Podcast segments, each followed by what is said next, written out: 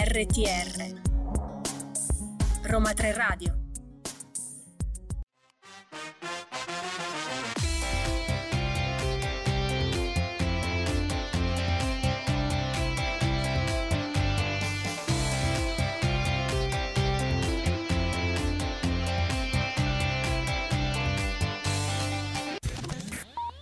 Buon pomeriggio, buon pomeriggio a tutti, sono le 17 e un minuto, quindi è cominciata l'ora dedicata a Listen to You, il programma diretto e curato dal centro Europe Direct dell'Università degli Studi Roma 3. Siamo pronti per voi con eventi, curiosità e notizie dall'Unione Europea. Di cosa parleremo oggi, Viviana? Ciao Claudio, sì, anche oggi è veramente una puntata ricca di, di notizie, ricca di eventi di cui vi parleremo e vi daremo ovviamente le ultime novità dall'Ucraina Ucraina, parleremo della bussola strategica dell'Unione Europea, ci sarà come sempre il nostro spazio Uela Sai e avremo anche un ospite speciale oggi con noi. Assolutamente sì, ci ha già raggiunto qui in studio, si sta sistemando la cuffia il capo ufficio in Italia del Parlamento europeo, il dottor Carlo Corazza, del quale vi daremo presto notizie e parlerà, chiacchierà con noi.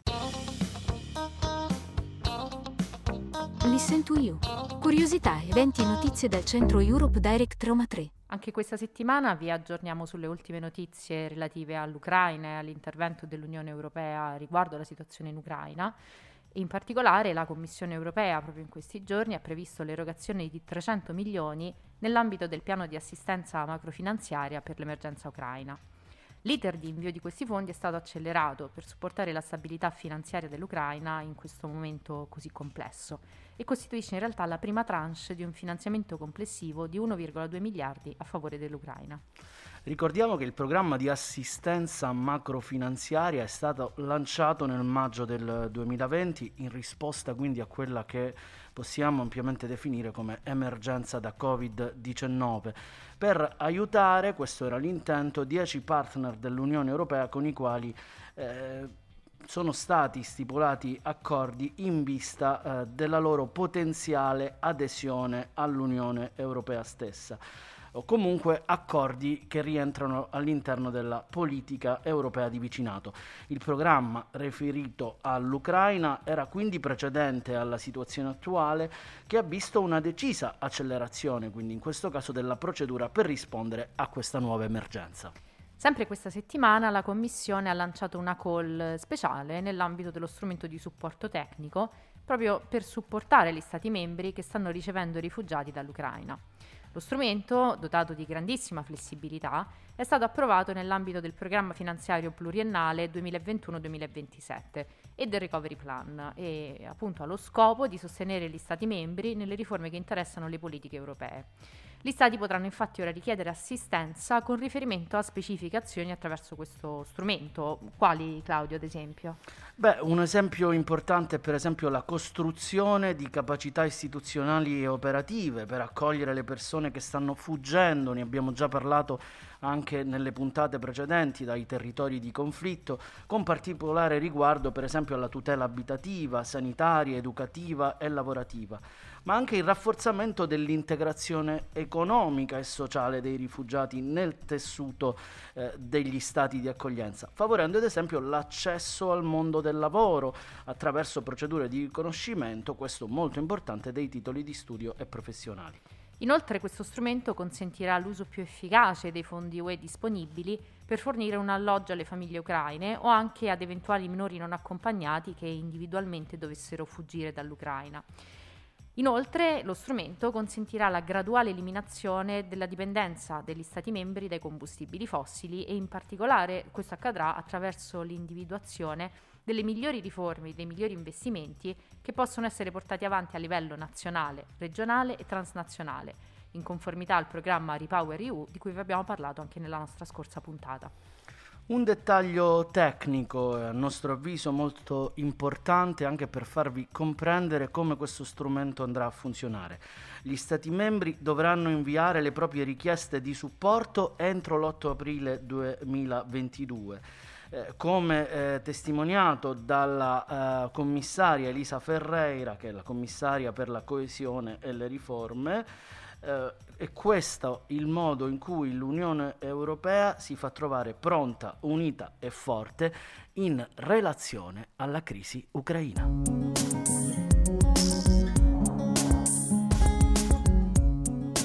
RTR Roma 3 Radio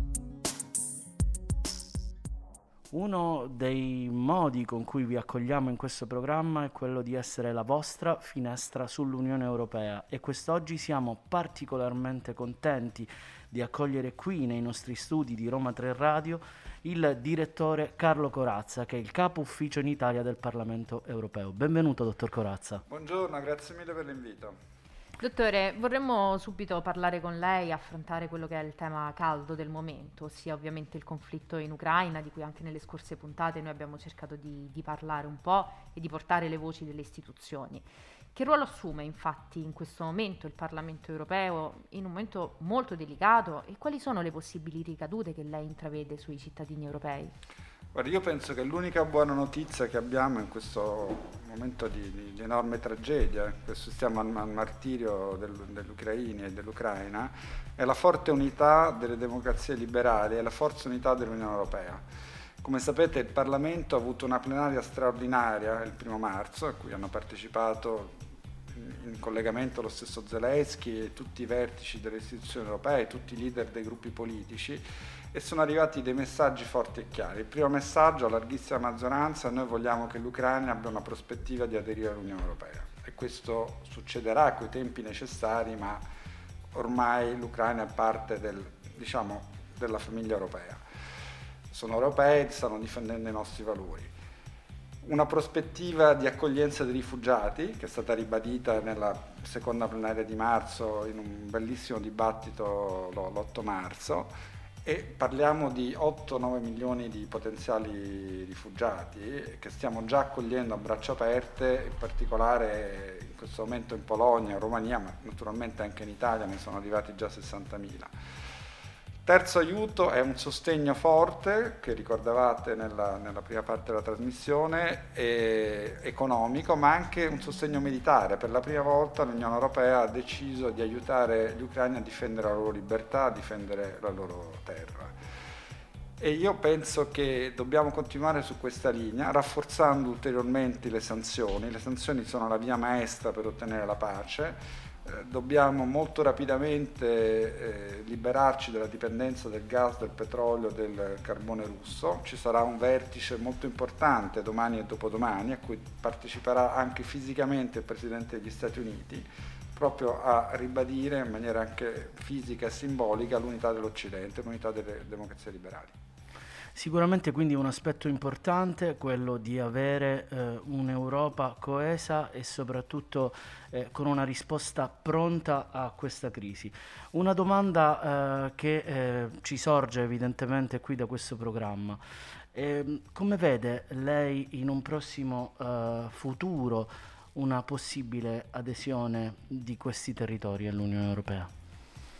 Io la vedo in maniera molto favorevole. È chiaro che eh, questa guerra, così come la pandemia, ha messo a nudo l'incompletezza del progetto europeo, quindi il mio auspicio da cittadino europeo è che l'Ucraina aderisca a un'unione molto diversa da quella di oggi, un'unione che non sia più ricattabile dal punto di vista energetico e delle materie prime, che abbia capacità, una capacità di deterrenza vera eh, sul piano militare e abbia una vera politica estera Insomma, un'Europa che recuperi la sua sovranità, che in questo momento per, per, troppi ritardi e vanità nazionali non stiamo più esercitando, perché le singole sovranità nazionali sono un'illusione di sovranità. L'unico modo per ridare sovranità agli europei è condividere le nostre sovranità nazionali con una sovranità europea. E su questo concordano ormai quasi tutti i leader, quindi io mi aspetto una grossa accelerazione del processo di, di integrazione europea.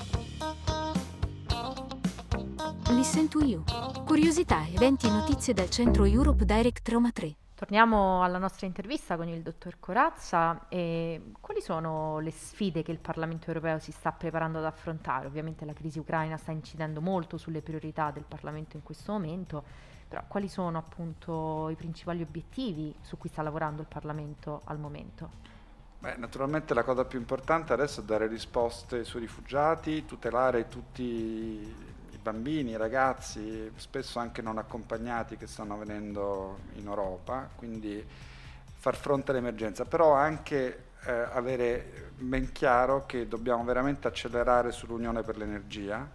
Dobbiamo, se oggi noi avessimo una capacità di acquisto in comune di energia, un mercato veramente integrato, pagheremo un'energia esattamente la metà. E quindi questa è una risposta che va data ai nostri cittadini. Accelerare sull'esercito europeo non di 5.000 uomini, ma di almeno 60.000.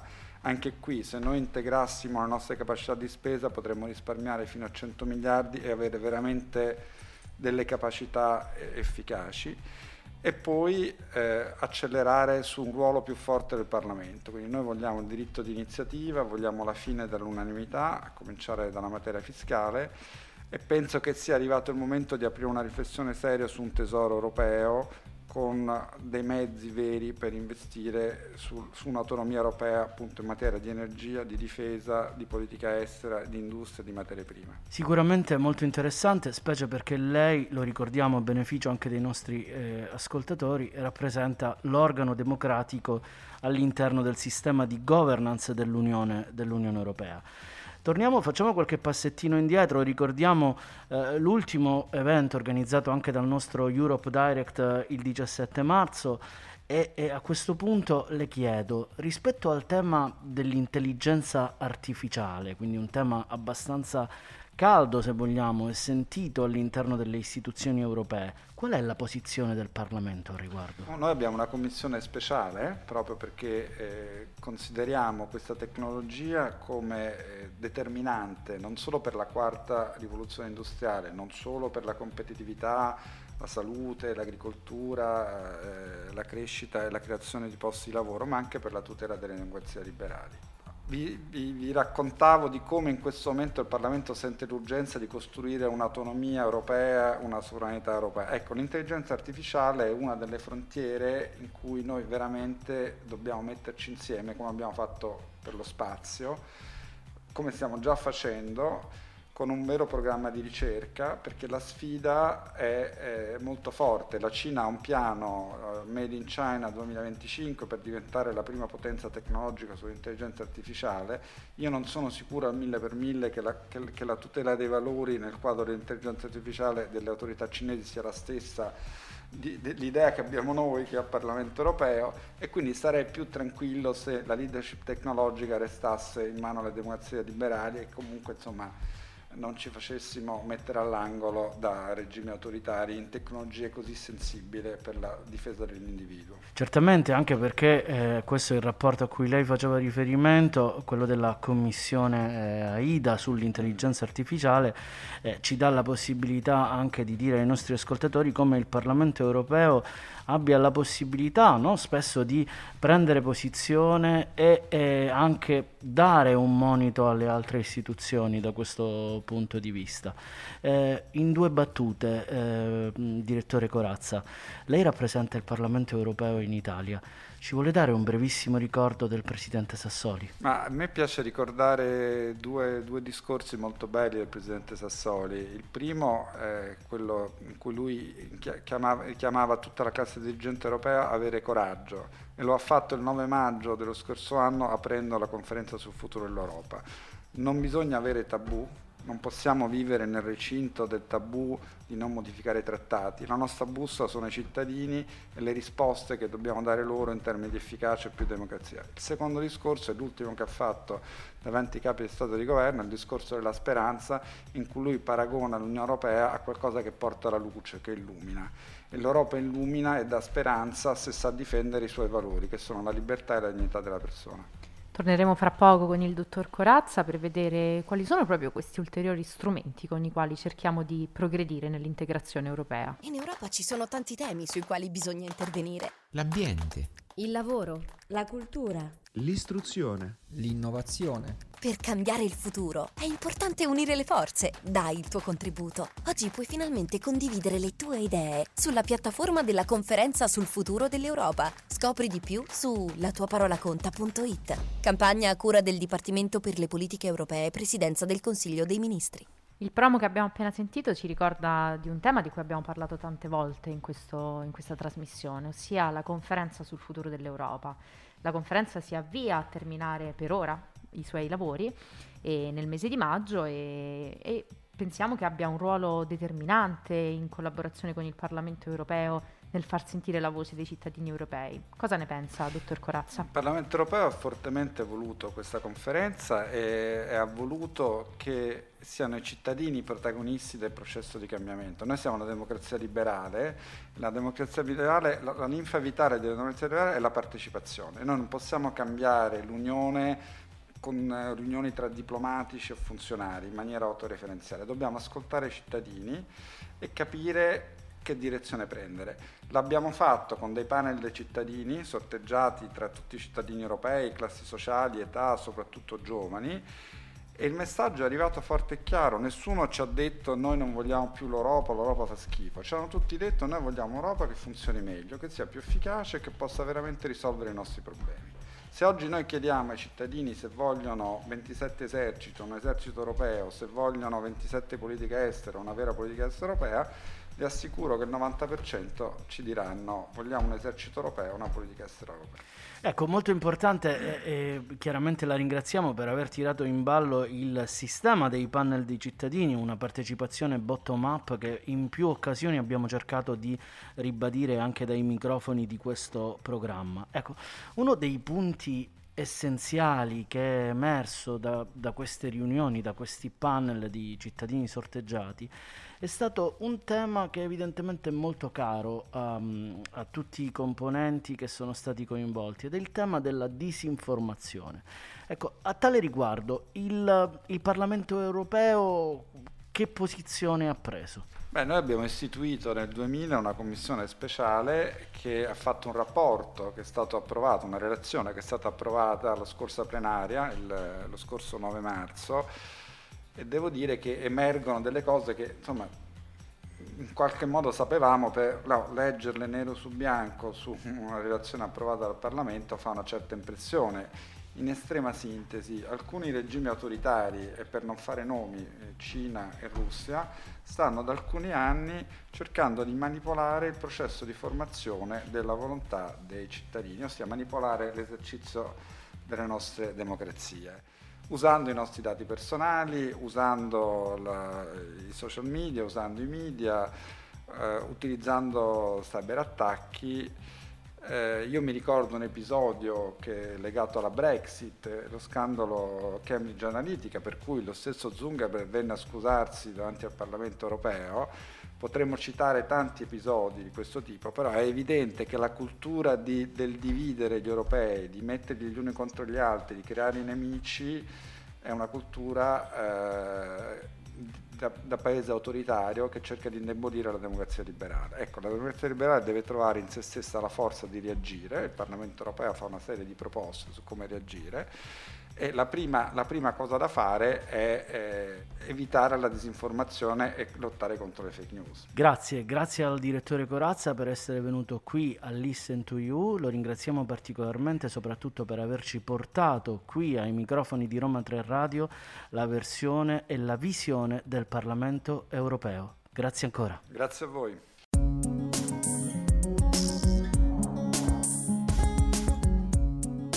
RTR Roma 3 Radio. Lo scorso 21 marzo, l'alto rappresentante per la politica estera e di sicurezza comune dell'Unione Europea, Joseph Borrell, ha presentato la cosiddetta bussola strategica europea, ossia il nuovo strumento che rappresenta, come lui stesso ha definito, un grande passo avanti nella definizione di una politica di sicurezza comune dell'Unione. Perché Claudio questa definizione, questa, questo grande passo avanti? Beh, perché il documento presentato il 21 marzo rispetto a quello che era il draft di novembre dello scorso anno eh, prevede alcune eh, novità. Il numero di unità da poter dispiegare rapidamente in diversi tipi di scenari di crisi è salito a 5.000 unità per gli Stati membri europei mentre si potranno schierare fino a 200 esperti completamente equipaggiati entro 30 giorni da un possibile eh, scoppio di qualsivoglia crisi, anche in ambienti complessi come si evince appunto da quelle che sono le righe presentate dall'alto rappresentante proprio il 21. Abbiamo sentito dalle parole del dottor Corazza quali sono le aspettative del Parlamento europeo per il prosieguo di questa politica, per l'incremento anche delle persone coinvolte in questa politica, ma intanto la bussola europea fissa già degli importanti pilastri. Saranno infatti previste regolari esercitazioni dal vivo sulla terraferma e in mare e queste rappresentano un'assoluta novità per gli Stati membri. Il punto focale rimane il rafforzamento delle missioni e delle operazioni civili e militari, tanto nell'ambito della politica di difesa e eh, di sicurezza comune che appunto della politica estera più in generale. E queste, queste azioni, queste missioni saranno avvantaggiate, favorite da questa proposta attraverso un processo decisionale rapido e flessibile e anche una maggiore solidarietà finanziaria. Ed è proprio su questo punto sul quale ci vogliamo soffermare, per noi considerato so- cruciale e da tenere sott'occhio gli Stati membri si sono impegnati ad aumentare sostanzialmente le loro spese per la difesa con il duplice obiettivo di soddisfare la comune ambizione a ridurre le lacune critiche che sappiamo possono esistere tra le diverse capacità militari e civili all'interno dell'Unione Europea e in un certo senso anche di rafforzare la base industriale e tecnologica di difesa europea.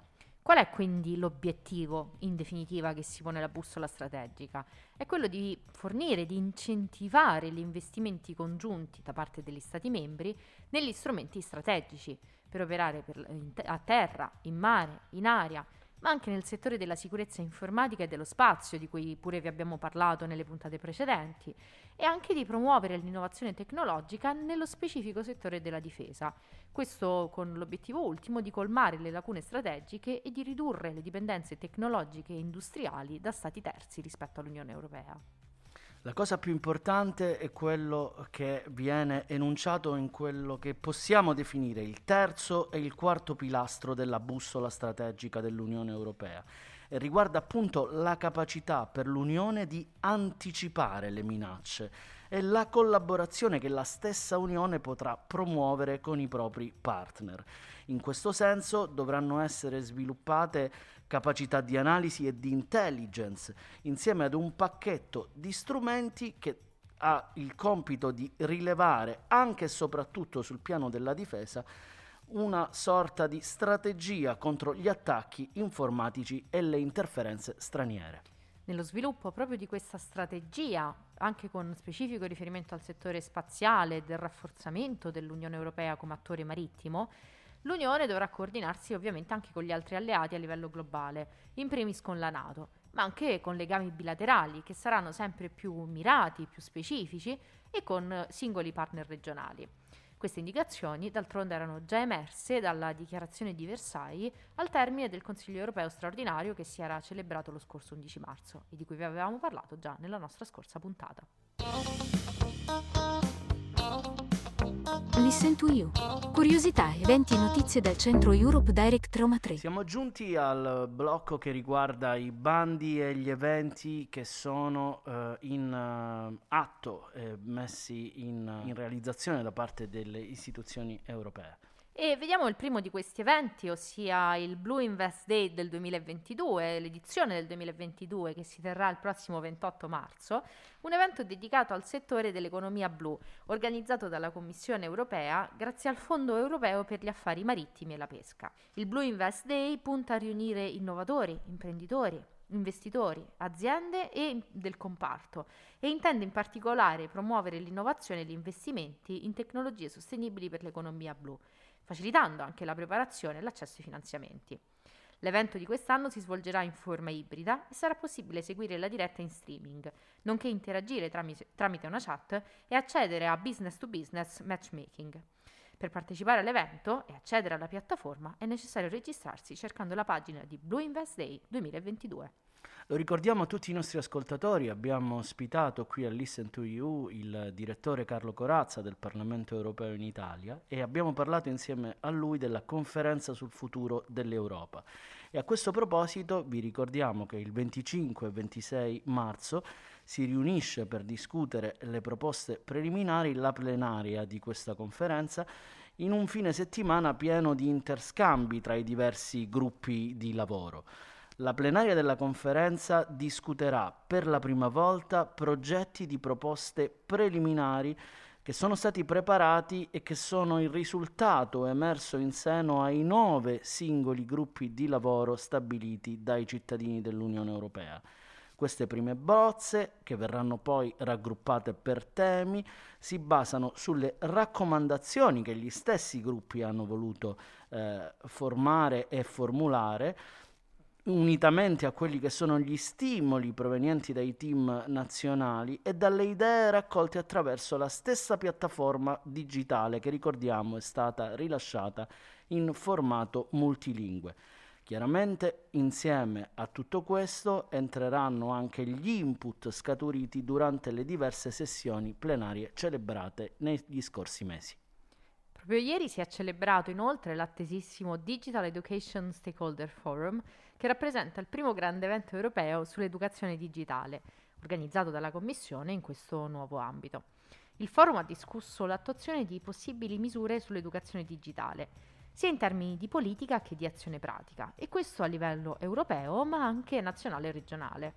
Si tratta di una piattaforma di riflessione sul primo anno di attuazione del nuovo piano d'azione per l'istruzione digitale che promuoverà un ulteriore impegno tra la comunità dell'educazione digitale e sosterrà la sensibilizzazione a tutte le parti interessate in questo campo. È possibile restare aggiornati su tutte le ultime novità seguendo su Twitter il profilo di EU Digital Edu. Segnatelo sul vostro calendario, il prossimo 29 marzo sarà presentato il Team Europe Partnership Portal, una nuova piattaforma che sosterrà i Paesi partner nella ricerca di strumenti innovativi ed efficaci per raggiungere gli obiettivi di sviluppo sostenibile e costruire una società inclusiva e appunto sostenibile.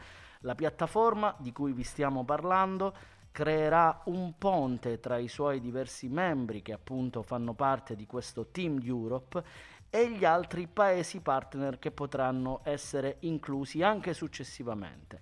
Ricordiamo brevemente di che cosa si tratta. Team Europe è un approccio che è stato inizialmente creato come risposta da parte dell'Unione Europea alla crisi e alla pandemia da Covid-19, al fine di sostenere i paesi partner e rispondere insieme alla pandemia in modo coordinato. Attualmente Team Europe mira a dare una risposta europea collettiva a un panorama geopolitico sempre più mutevole, come abbiamo visto anche insieme al nostro ospite di oggi, sia a livello internazionale che nazionale. Ecco, proprio il dottor Corazza ci ha già parlato della Commissione speciale del Parlamento europeo per l'intelligenza artificiale nell'era digitale, la cosiddetta Commissione AIDA, che ha adottato proprio le sue raccomandazioni finali in questi giorni, concludendo 18 mesi di lavoro. E come già anticipato, il testo afferma che il dibattito pubblico sull'intelligenza artificiale dovrebbe concentrarsi sull'enorme potenziale di questa tecnologia per integrare gli esseri umani.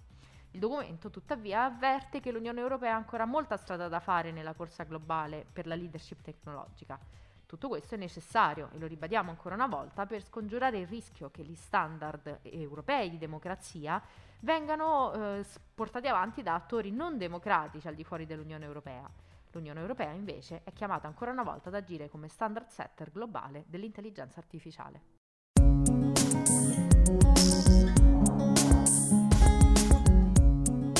RTR Roma 3 Radio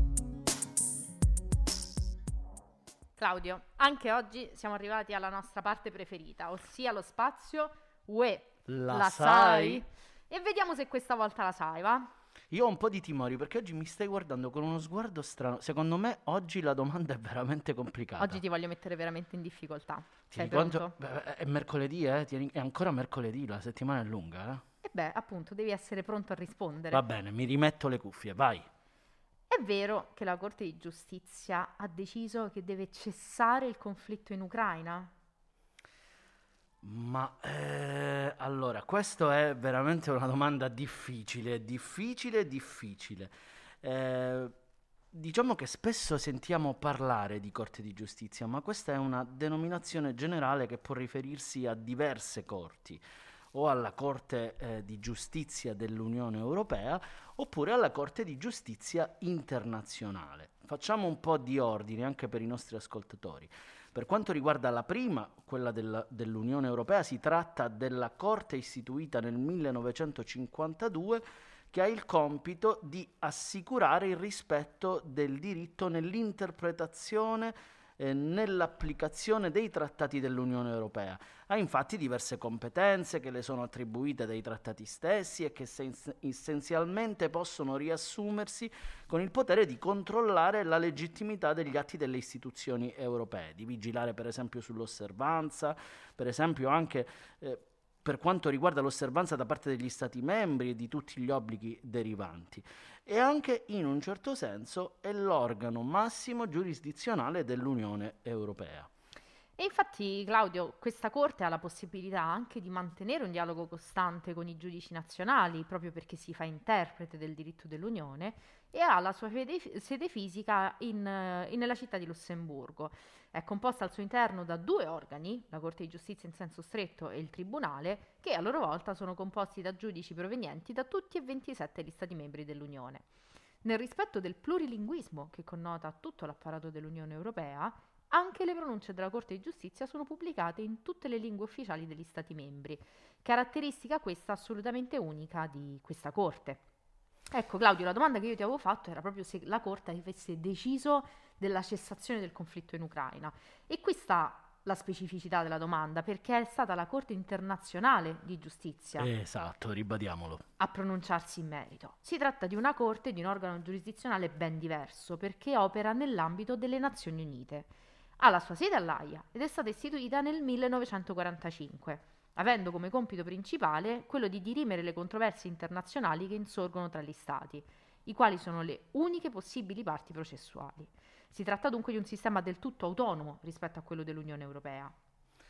Diciamo che il provvedimento adottato nei confronti della Russia lo scorso 16 marzo è stato quindi eh, intrapreso da questa Corte e, e, di questa ordinanza e dei rapporti tra ordinamento internazionale e europeo parleremo meglio la prossima settimana quando avremo come ospite il professor Giulio Bartolini che è professore di diritto internazionale e di eh, diritto umanitario del Dipartimento di eh, Giurisprudenza. Infine ne approfittiamo per ricordare che anche il termine Corte europea è generico perché si può riferire o appunto alla Corte dell'Unione Europea oppure alla Corte europea dei diritti dell'uomo, ossia quell'organo giurisdizionale internazionale che ha sede a Strasburgo e che è chiamato a valutare il rispetto della CEDU, ossia la Convenzione europea dei diritti umani. Si tratta di quella convenzione che è stata adottata nel 1950 in seno al Consiglio, eh, Consiglio d'Europa e che conta al suo interno 46 Stati, a seguito della decisione adottata nei confronti della Russia lo scorso 16 marzo che ne ha sancito l'uscita. Sulla differenza fra Consiglio europeo, Consiglio dell'Unione Europea e Consiglio d'Europa vi invitiamo a riascoltare la nostra puntata dello scorso 21 febbraio. Listen to You. Curiosità, eventi e notizie dal centro Europe Direct Roma 3. E siamo quindi arrivati alla parte finale di questo programma e siamo veramente molto contenti di aver ospitato oggi qui negli studi di Roma 3 Radio il direttore Carlo Corazza, capo ufficio in Italia del Parlamento europeo. Vi ricordiamo che questa puntata, compresa l'intervista al dottor Corazza, può essere riascoltata in podcast su tutte le principali piattaforme e anche le nostre puntate precedenti, naturalmente, dove abbiamo già toccato diversi dei temi che abbiamo ripreso oggi. Ve lo abbiamo detto e ve lo ripetiamo anche questa settimana, vogliamo essere la vostra finestra sull'Unione Europea, ma lo siamo anche fisicamente agli uffici dello Europe Direct che è aperto tutti i giorni presso la sede eh, all'interno del Dipartimento di Giurisprudenza in via Ostiense 159, per cui sicuramente siamo pronti a ricevervi con tutte le vostre domande, richieste e approfondimenti sull'Unione Europea. E continueremo anche ad essere la vostra voce dall'Europa e sull'Europa. Il programma ritorna infatti questo, il prossimo mercoledì, sempre dalle ore 17 alle 18 su Roma 3 Radio. Siamo sempre grati a Auriella Esposito che ci guida dalla regia. Immancabile. Immancabile. E Claudio, a questo punto direi che possiamo anche salutare i nostri ascoltatori. Assolutamente sì, un caloroso abbraccio da Claudio Di Maio e da Viviana Sachetti. Ciao. Ciao.